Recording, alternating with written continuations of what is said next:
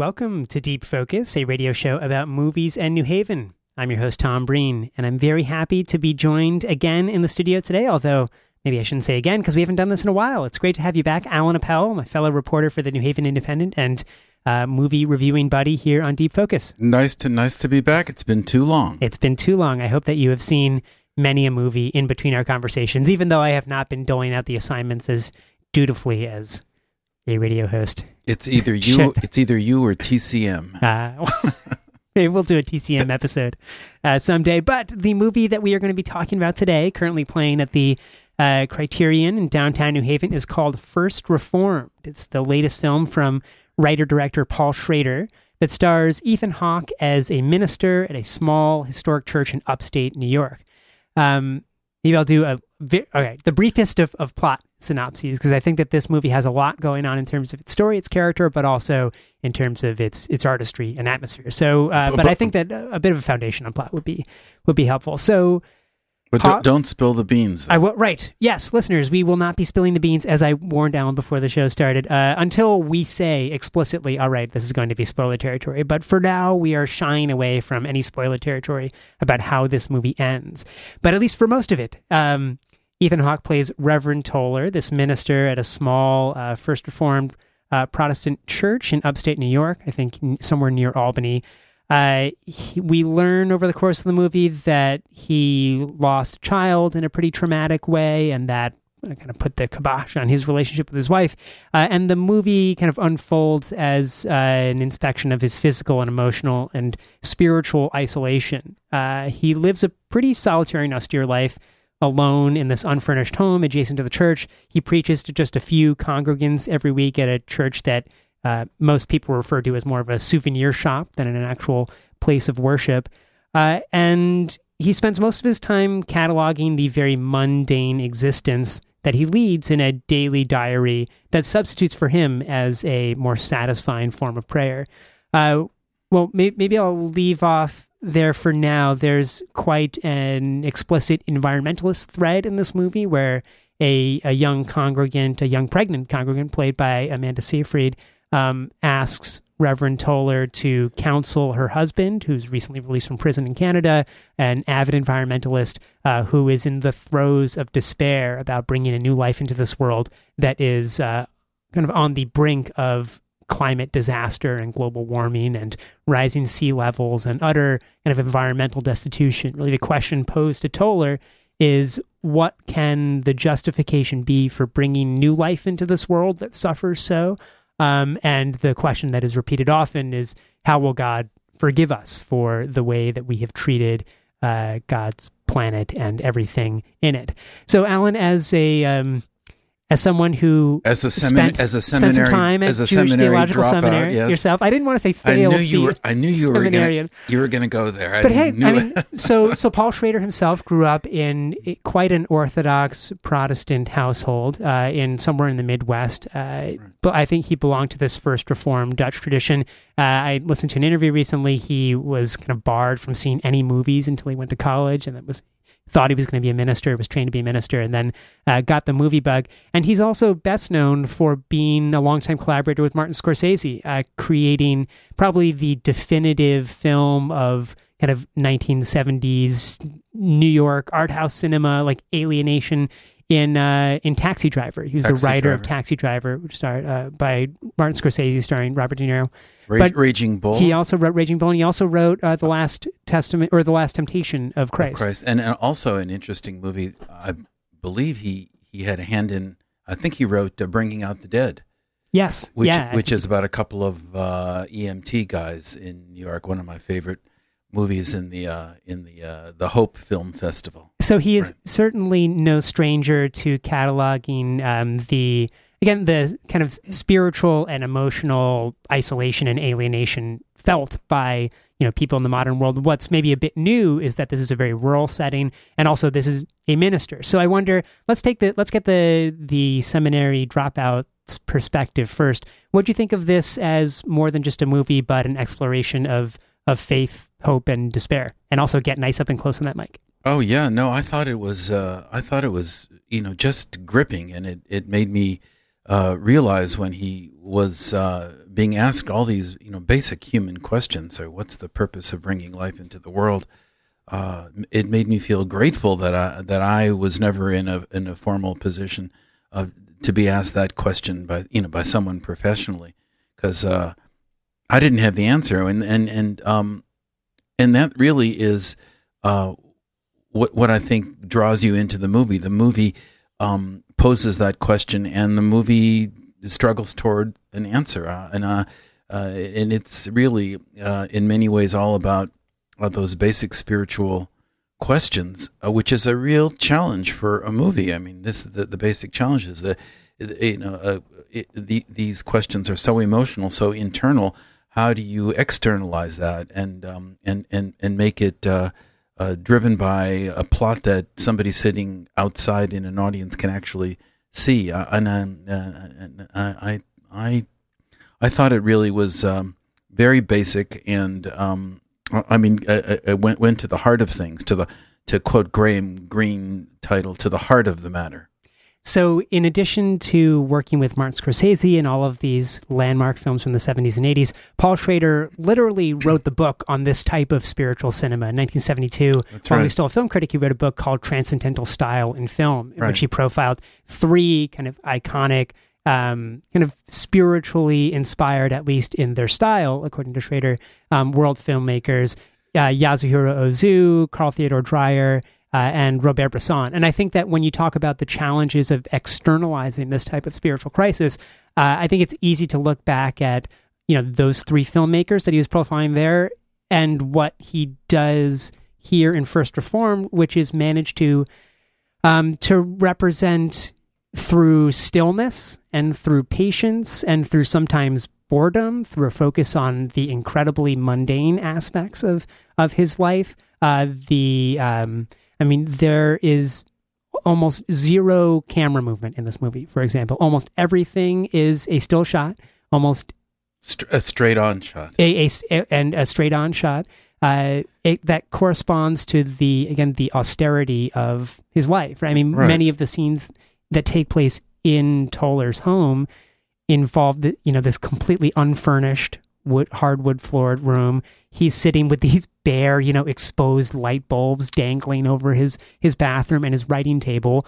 The only things on his table are the diary that he is he's cataloging his life in, and then a bottle of whiskey or some kind of whatever he's drinking, right? Um, it I- takes a while to realize that.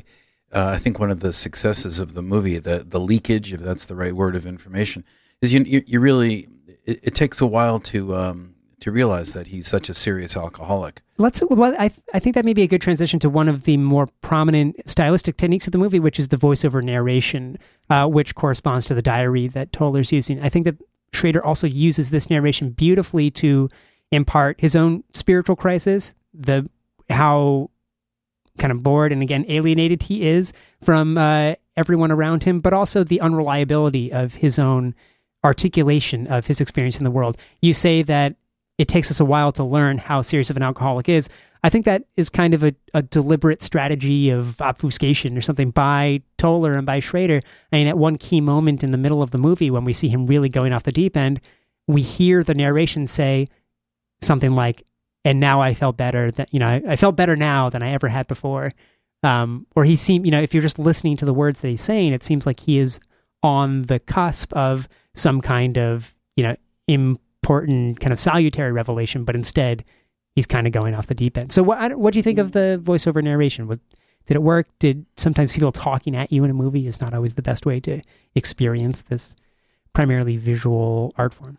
Well, I, I mean, I think it's an exact quotation from the Diary of a Country Priest, Robert Bresson, one of, also one of um, Schrader's movie heroes, because that's the crisis of a of a country priest. Um, and and there he the guy's writing a diary, and there's an over voice, and it really is a, you know, it's a film buff's movie because it's it's really an homage to that specific film. Um, although I I think the the priest in the Diary of a Country Priest is. Um, is uh, made fun of and abused uh, by his um, parishioners, such as as they are, in a way that uh, uh, Ethan Hawke's Toller is not. So I, I think the over voice is um, is very good. I think I think uh, you know, it is it it, it is very um, careful. Uh, you know, since the diary is so confessional, you expect to be hearing everything, but you don't hear, of course, in the diary that I'm on my third bottle of Zinfandel, precisely because it would uh, uh it would undercut the the um, uh, uh, the spiritual crisis the guy was going through if uh, uh, and it actually does raise issues as the movie goes along but it would certainly undercut things if he was like a heavy alcoholic from the start. So i think i think it works very well. You said in your introduction tom that that he announces at the beginning of the movie in the over voice that he's writing a diary because he finds it more effective than prayer. Is that in the text there I or is that I you? actually no. I think that towards that may not be at the very beginning of the movie, but certainly within the the first third, if not the first half, he says that um, he he writes that he, he kind of wishes that prayer came as easily to him as writing, or this is a It's a- because it's of a- because of how unsatisfying prayer has become to him. Right. This is another way for him to try to communicate with That's God. right. He calls it a, a spiritual experiment. It will Hmm. begin now and will it end at such and such a date. And he, I think that's really very effective the way it kind of uh, it kind of frames things. And, and you need it because um, it, it it sets the stakes very high. I think that uh, so this was also uh, so this past weekend was June sixteenth, which for like literary nerds is Bloomsday, right? Bloomsday. The the day that James Joyce catalogs in Ulysses that of you know the kind of the most mundane encounters that this kind of lower working class Irish guy experiences uh, rendered on uh, epic scale. And I couldn't help but think watching First Reformed of how much attention Paul Schrader pays to the the bodily functions of this man, of and in, in particular the incredibly painful bodily functions of just like of urinating, of going to the bath. I mean, there's so many scenes in this movie which seems like you know, again, talk about Ulysses being vilified by censors for being so like crass and uh, and I guess that was more for the sexual material, but but there, I mean, there are a lot of scenes in this movie that struck me as quite analogous in how we spend time with him as he his body literally struggles to just perform the basic functions of a body and that doesn't make it into the diary. Always it does you know he's not saying that i'm pissing blood in the diary. Um, he says that he has health problems but he he's denying it as much to himself as he is denying it to anyone else the few people left in this world who really care about him. But i think that schrader's attention to you know the the honesty that toller promises he will deal with in his diary we don't get in the diary but we do get in Schrader's filmmaking, in his Yeah. catalog in his life, which I think is a really impressive and subtle achievement for a movie that's really, you know, there aren't a lot of big action sequences until there are, which maybe we'll get to in a Yeah. second. No, I think that's I think that's very true. For me, one of the um, uh, one of the best scenes in the movie is where he is he's uh, he he begins to have a um, a bit of relief from the uh, kind of torpor into which he's fallen when the um, when the wife of this uh, uh, in, environmental suicide, suicide, the guy that he counseled, and the day after he counsels him, the kid commits suicide, which cer- certainly would bring a crisis of faith for any professional uh, um, uh, ecclesiastical listener. But they they they um, that's the beginning of this relationship between the uh, the uh, the Amanda Seyfried fig- figure and the and uh, Ethan Hawke, and they get on bicycles and they ride through the park, and there's that's the only time there's movement in the movie, and it's as if you know it's it's it's as if the the the the Dead Sea, I mean the Red Sea is split. I mean this given this the stillness, and then he says he says in the diary, um, because there is over voice many times when you don't don't see him writing, and I, I guess the the it, the assumption you're supposed to understand what, that whatever you hear is a diary entry, even if even if it occurs when he's riding the bicycle. And when he's riding the bicycle, he said, "I never realized how marvelous exercise can be." Uh, What just- a glorious moment in a movie filled with stillness, stillness and right. despair, and also uh, kind of longing for hope, longing for something to hope for. Right. Here we have an actual, such a simple moment, right, of him riding a bike, and you, it's maybe the one smile we get from him in the entire movie, but just that sense of relief then- of not having to be, you know, burdened by his intense despair. Right, and um, you know, um, and and and what you know, you haven't asked like, what's the basis for the despair? uh, it, it gets complicated because first it's the crisis that's uh, um, it it's he, he's been he's had a really tough life as you explain here. So that's that's and i think let's let's we can begin to share. Okay so that's so one spoiler is going to come. Now so this is the the toughness that we learn is that uh, he comes from a military family. Uh, he encouraged his son to fight to join the army. He fought and died in iraq his wife left him after his son died she's so still is, she's in the movie as the choir director oh, is that yeah that's is his, that the wife oh that's I, the ex-wife uh, I didn't even put that together. And she I, wants to take care of him because she knows how wounded and terrible he feels. He utterly rejects her, which is sort of interesting. And and and but he falls for a Mary, as in uh, you know Mary Magdalene. So let's get let's like get to that. That well, I, I want to talk about the source of the despair too, but maybe we'll do let's do both source of despair and this you know pretty significant plot line in the movie. His relationship with a young pregnant congregant named Mary, whose husband quickly commit suicide after uh, after talking with Toller about his environmentalist inspired despair. It, it's one of my favorite things the way he handles this relationship because there's not one iota of uh, co- his coming on to her or her coming on to him. The, the, they're drawn together in a kind of closeness over how he's helping her handle her grieving, and it's sort of utterly professional. And um, but you know there's something happening, but it's com- it's utterly unexpressed except in the tiniest of ways, and it, it um, well, you know, and that le- that really feeds, uh, uh, you know, uh, the the pivotal scenes that are to come. But yes, that's that. I, I think that's uh, wonderfully handled. So I think what we see in the what he gets out of the relationship with Mary is a pretty good indication of what drives his despair outside of Mary. One, we talked about his own personal trauma of of losing a child and then uh, having a divorce with his wife.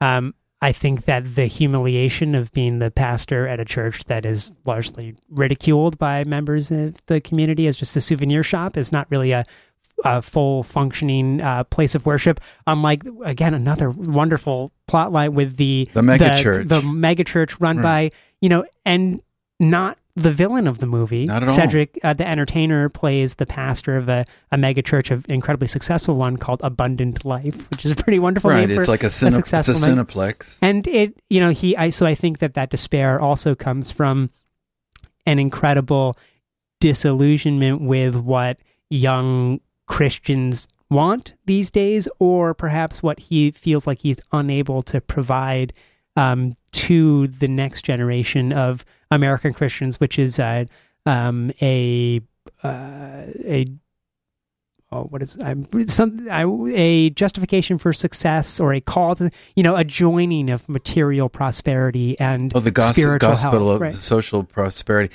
But you know there is never a word out of uh, uh, Reverend Toller's mouth criticizing the megachurch, uh, nor does he ever say. Uh, you know, I need to be here in my church museum, a 1750 building, where you see uh, very these very touching scenes where he essentially um, uh, works the gift shop, and and he says he says at one point early when we're trying, you know, establishing what's going on. But you can sense the humiliation and the kind of degradation that he feels there hawking shirts, right? I mean, we get that one that one dad who makes some off-color joke about I don't know, a choir director and a pastor. I forget. There's well, some. but yes, but there's a scene where it, the, the group is leaving, and he says that we have T-shirts, we have cup, we have mugs, we have attractive caps, and and then the group leaves, and the, the I think you're referring to where the dad uh, on the steps on the way out offers him a dollar. like a, a tip for having given the tour. So on the, so on the one hand, we see what I think, even though you know he may not be quite voluble in his criticism of abundant life, that is certainly a moment where we see, I think, in his face, relatively inexpressive, but we see nevertheless how this is this is not the spiritual life that he needs for his own spiritual nourishment. On the flip side, we see an incredibly touching moment in the church later on when we have a group of small school children visit to learn about this church's role in the Underground Railroad, and we see him as a genuinely kind of passionate teacher uh, and caregiver for young people to provide them with some I don't know small small bit of of hope that is tied to the specific history of this church. I, Well, just a, I- a lovely counterpoint to the selling the hats. Well, the scene is, but I would disagree that uh, that Ethan Hawke handles it any differently. Uh, I, I think one of the things that really stands out to me, and it, it's triggered by your you know your remark about the you know the the, the severity of the of the filming technique with the straight on shots, transcendental, um, you know, spiritual uh, style of, of movie making. But this style of acting that Ethan Hawke bring, brings to this, is, his face is so stolid, so unmoving, uh, that uh, in almost every sequence, whether it's a little more upbeat thing like the, this church was a place for the Underground Railroad, or a moment of humiliation when he's offered a tip by somebody, it's almost as if they both register equally to him. I mean, he's so uh, emotionally drained and lost, and really in um, terrible, terrible crisis. It's as if it's as if he can't uh, be anything but his suffering self, and he's um, uh, his movements are slow. His bodily movements are slow. His face uh, reveals so little. It's almost as if he's being uh, kind of pummeled by just the uh, just the the normal daily routines of life. And this bill, I mean, if you're into this kind of thing, and it's not everybody's kind of cinema, God knows, but uh, he's very effective at, at building up a kind of um, tension that comes from a, a, demonstration of feeling nothing. So beautifully, but I, I want before, well, I just want to say that uh, the pastor played by Cedric the Entertainer, his kind of big criticism, again, not delivered in a big way, but the one pointed moment that he has to critique Reverend Toller is when he says that your hero is Thomas Merton, right? This this uh, Trappist monk who took a vow of silence in his mid 20s and lived in a monastery in Kentucky and wrote, you know, a prolific writer uh, and an anti nuclear activist and peace activist, but someone who aspired to, in his own like incredible, you know, diary entries, aspired to a life of absolute uh, kind of stillness and silence and connection to God through a stripping away of material things. And I think that you know what the pastor of abundant life sees in this is an is a rejection of one's obligation to the world to live, which is kind of a, a flip side of what Ethan Hawke's character is criticizing everyone else of neglecting. You know, the neglecting the proper preservation of the world. I think what the pastor of abundant life very understandably says is that you are you know who are you to completely remove yourself from society only to critique it without having any actual stake in its preservation. Um, I want to quickly say that you're listening to Deep Focus on WNHH LP, New Haven's home for community radio. I'm your host, Tom Breen, and I'm talking with Alan Appel about Paul Schrader's new movie, First Reformed. Um, before we're going to get to the spoilery section in a second, but first, a very simple question for you. Alan, is First Reform an environmentalist movie? Well, I, I think um, no. I, I think uh, you know the the if the movie has any flaws, it seems to me that it, it's it's that um, after he gets involved with this environmental issue, uh, you know, through the um, the counseling he, he gives to Mary's husband, who's who, who has just been released from jail, it's it's it, you know, it, it's as if um, he becomes uh, does he is he moved by the environmental issue? to to take the extreme steps which we have not revealed that he's about to take, um, or uh, does he take the extreme steps he's about to take because he's in a spiritual crisis that he would be in if he were living in uh, in Guilford? Um, and I, I, think the answer is the latter. And I think that because the because the what the movie pivots on and it really doesn't resolve is is his crisis a crisis of faith, um, uh, profound crisis of faith um, uh, or is is it um, uh, a crisis that's triggered by uh, profound emotional problems combined with a cancer diagnosis, which he comes down with, and those are two separate things, and they they collide here, and and how one uh, gets the upper hand or doesn't get the upper hand in in the decisions he has to make is never resolved. I think that's good because who can decide I, I was going to say I, I, see that as actually more of a strength uh, yes, to the movie I than so. a detractor because I think that to a certain extent you could say uh, that the same conflict and same ambiguity plays out in the supporting character of the the young husband environmentalist who winds up killing himself. I mean, the question of uh, kind of prime motivation uh, is always going to be, I think, almost irresolvable. Whether he is most motivated to protect the environment because of a completely selfless concern for the protection of the planet, or is it some sort of inner emotional turmoil that is driving this despair? And here is the particular, um, you know, this happens to be the cause that he has latched onto as a vehicle for that despair. I think this movie throws a lot of, you know, it throws the question of what motivates extremists to act in the way that they do Yes. into you know really interesting realm because it's rarely just the issue that they're advocating for Right. It's So- a combination of that and and the crisis that one has. and how in- perfect to play that out in the figure of a priest whose you know vocation is to deal with spiritual crises Right, and I don't think you know th- th- this has many predecessors. I mean, the priest in uh, Diary of a Country Priest, from whom uh, Schrader really quotes. I mean, the whole movie, the whole frame of the definitely movie. the although diary. they're a much younger priest he's a younger Here- priest, and he doesn't have a crisis of faith. Mhm. He he he stays happy with his faith. And there's another wonderful movie, a Graham Greene novel uh, called The Power and the Glory, where Henry Fonda plays plays uh, what's called a whiskey priest. Uh, he's also drunk. Uh, it had to be Schrader has to know this. It became a John Ford film called The Fugitive, where he goes to Mexico um, because the the uh, um, uh, socialist Mexican government is persecuting the Catholic Church and masses are not allowed.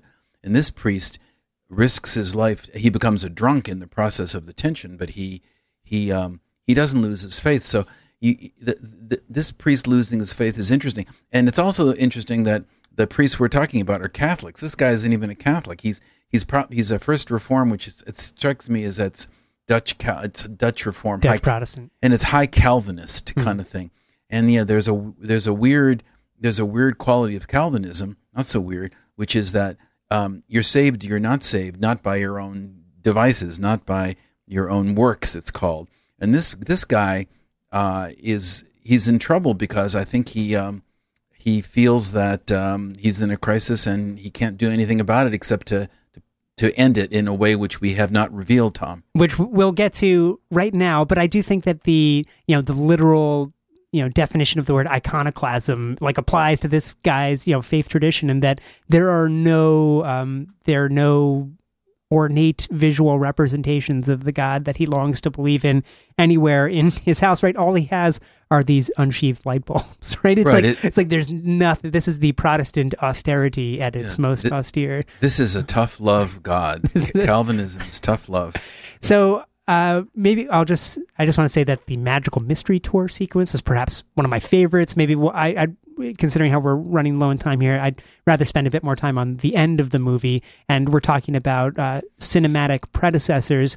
Uh, whether the priest in Bresson's Diary of a Young Priest, uh, the uh, John Ford Graham Greene movie you just mentioning, um, I think that probably the most logical connection is with Travis Bickle, with Robert De Niro's In Taxi character in Taxi Driver, not a priest, uh, but a very angry and again disaffected, alienated young man who sees, you know, that that famous monologue about how you know a rain is going to come and wash away all of the scum in this city someday, and he sees himself as this kind of avenging angel for all of the degraded, righteous people of the world. The you know Jodie Foster's fourteen-year-old prostitute being exploited by a, uh city rife with sin that only he can can uh, kind of clear away and redeem in the most violent and extreme of manners. And I think that you know, despite this being a priest that we're talking about, he there's a lot of Travis Bickle in, in Reverend Toller, especially um, at the very end when he sees that again. Okay, spoiler territory. He decides to to blow up his church during its its 250th anniversary. W- with the suicide vest that was suicide was vest. left behind by the by the uh, by the husband of the woman that he's counseling. I, I, I must confess, I found that to be not credible, Mhm. Um, and uh, not not that uh, choosing to kill yourself. Well, uh, he he's in such an emotional state. I could accept the fact that he would go to such an extreme decision, but I, I do think that Paul Schrader is pressing the contemporary button with the suicide vest and sticking it in the movie. Uh, it just feels like it's not organic to the world.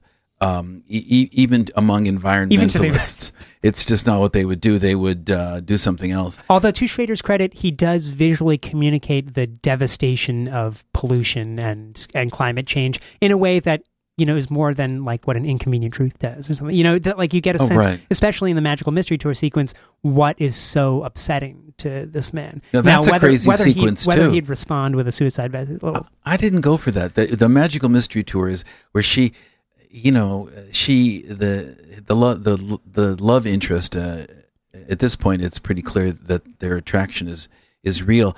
She asks the priest to lie on top of her as her husband does, just fully clothed, stare into each other's eyes, nose to nose, and and and as Schrader does this, after having uh, after an hour and 20 minutes a movie that's completely static these two people levitate they ascend and what's going on is both uh, the resurrection and disney all at the same time and they whirl around in the universe I think. I mean, I- I said to my- call may, may a bit too harsh, although it certainly is a magical trip through. I would say more of a, a, a resurrection combined with a hallucinogenic, you know, a la the Beatles' magical mystery tour. You know, this hallucinogenic uh, trip through time and space and so do you all the rest. so I, I guess maybe i'm just not a person of of enough faith or a, a faith tradition that i just didn't buy that i didn't buy that That's not your same- experience every time. No, no, no.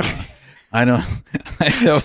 It's. I wish maybe I would not have dropped out of the cemetery. A cemetery. A cemetery. Seminary. Um, had I had a moment of what they used to call in our uh, rad, a moment of radical amazement.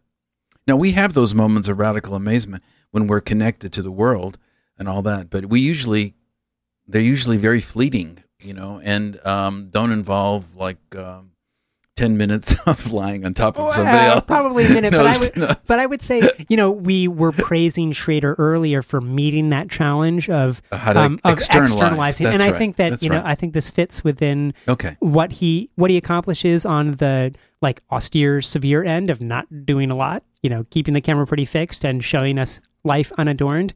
Um, is is broken spectacularly in the rare moment of spiritual I don't I don't know what. Well, here's the- redemption, Here- Here's the question: happiness. the movie, on some level, you know, it it, it sort of goes downhill, even at the very decision.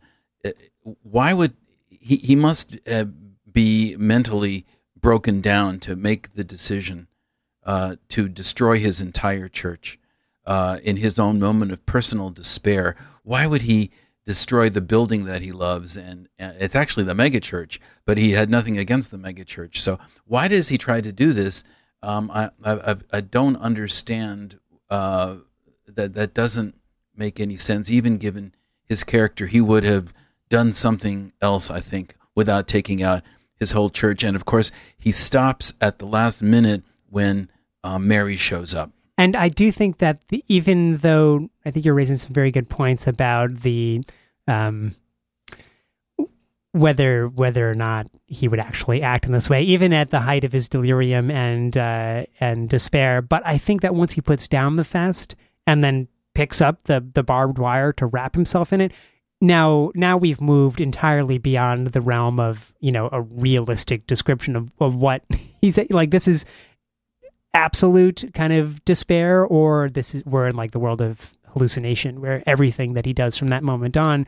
uh, is i think um, you know either a factor of him drinking drain right. drain cleaner Right. or he's Right. kind of completely lost any grasp on what actual And his the- actual experience right and, and the tools he's using for his his very secular despair happen to be what's around uh, barbed wire which look you know is a you know sort of the self-flagellation tools the reminiscent of the crown of thorns. Can i add one thing that really actually one thing that made me laugh in this movie?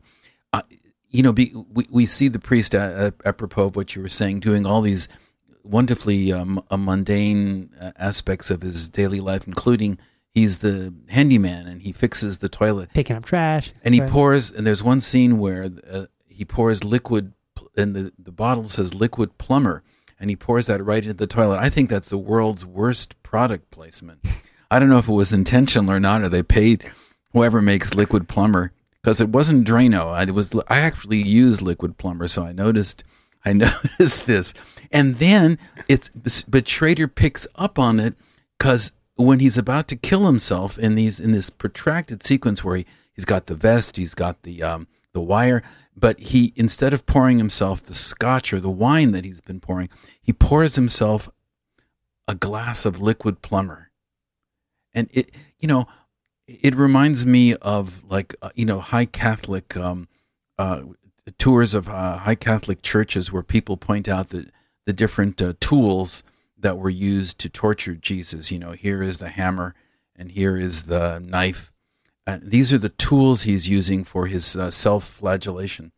Uh, pretty creepy. Yeah, and, and, the and the movie and the camera is still again right on it. As you said, I mean, as you just described, this is a an object that has accumulated quite a bit of symbolic significance over the course of the movie because of you know we don't see him do a lot of things or use a lot of things, but when he employs those things to hurt himself and to I don't know further his own spiritual like you know spiritual redemption or sacrifice or whatever it is i feel like those you know it it takes a savvy filmmaker to recognize you know how to turn something as simple and functional as drain cleaner into something almost spiritual. That's uh, right. He, he, he, plants the seed visually and he har- harvests it late, later.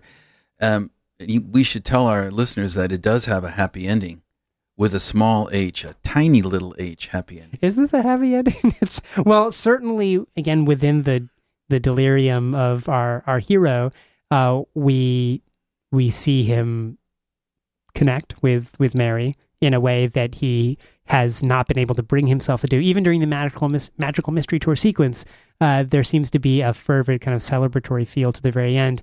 But I don't know. I don't think things are actually too good for our friend Reverend Toller. I think he may have have downed the uh, proverbial drain cleaner. No, he didn't. A minute he, before. He, no, well, he, you're, you're describing what, what happened on camera. Oh, right. I feel like that we may have skipped a step and oh. shown what's happening inside his. Yeah. He doesn't look too good, but but but the camera whirls around and that the kiss goes on for for two or three Even minutes. though he's wearing, he's got quite a you know body armor. It hurts. I mean, it, Right, and uh, who knows? Maybe she's bleeding also, but the, she's got the baby, and I'm I'm hoping that he'll take care of the baby, and uh, they'll live happily ever after. So I I certainly cannot recommend this movie highly enough. I was really really impressed with it. Um, it's definitely it's not a movie for everyone. No, both stylistically and in terms of subject matter, but for anyone interested in how film can aspire to something on the level of like of spiritual deliberation, I think that this movie comes pretty close. Ingmar Bergman lovers,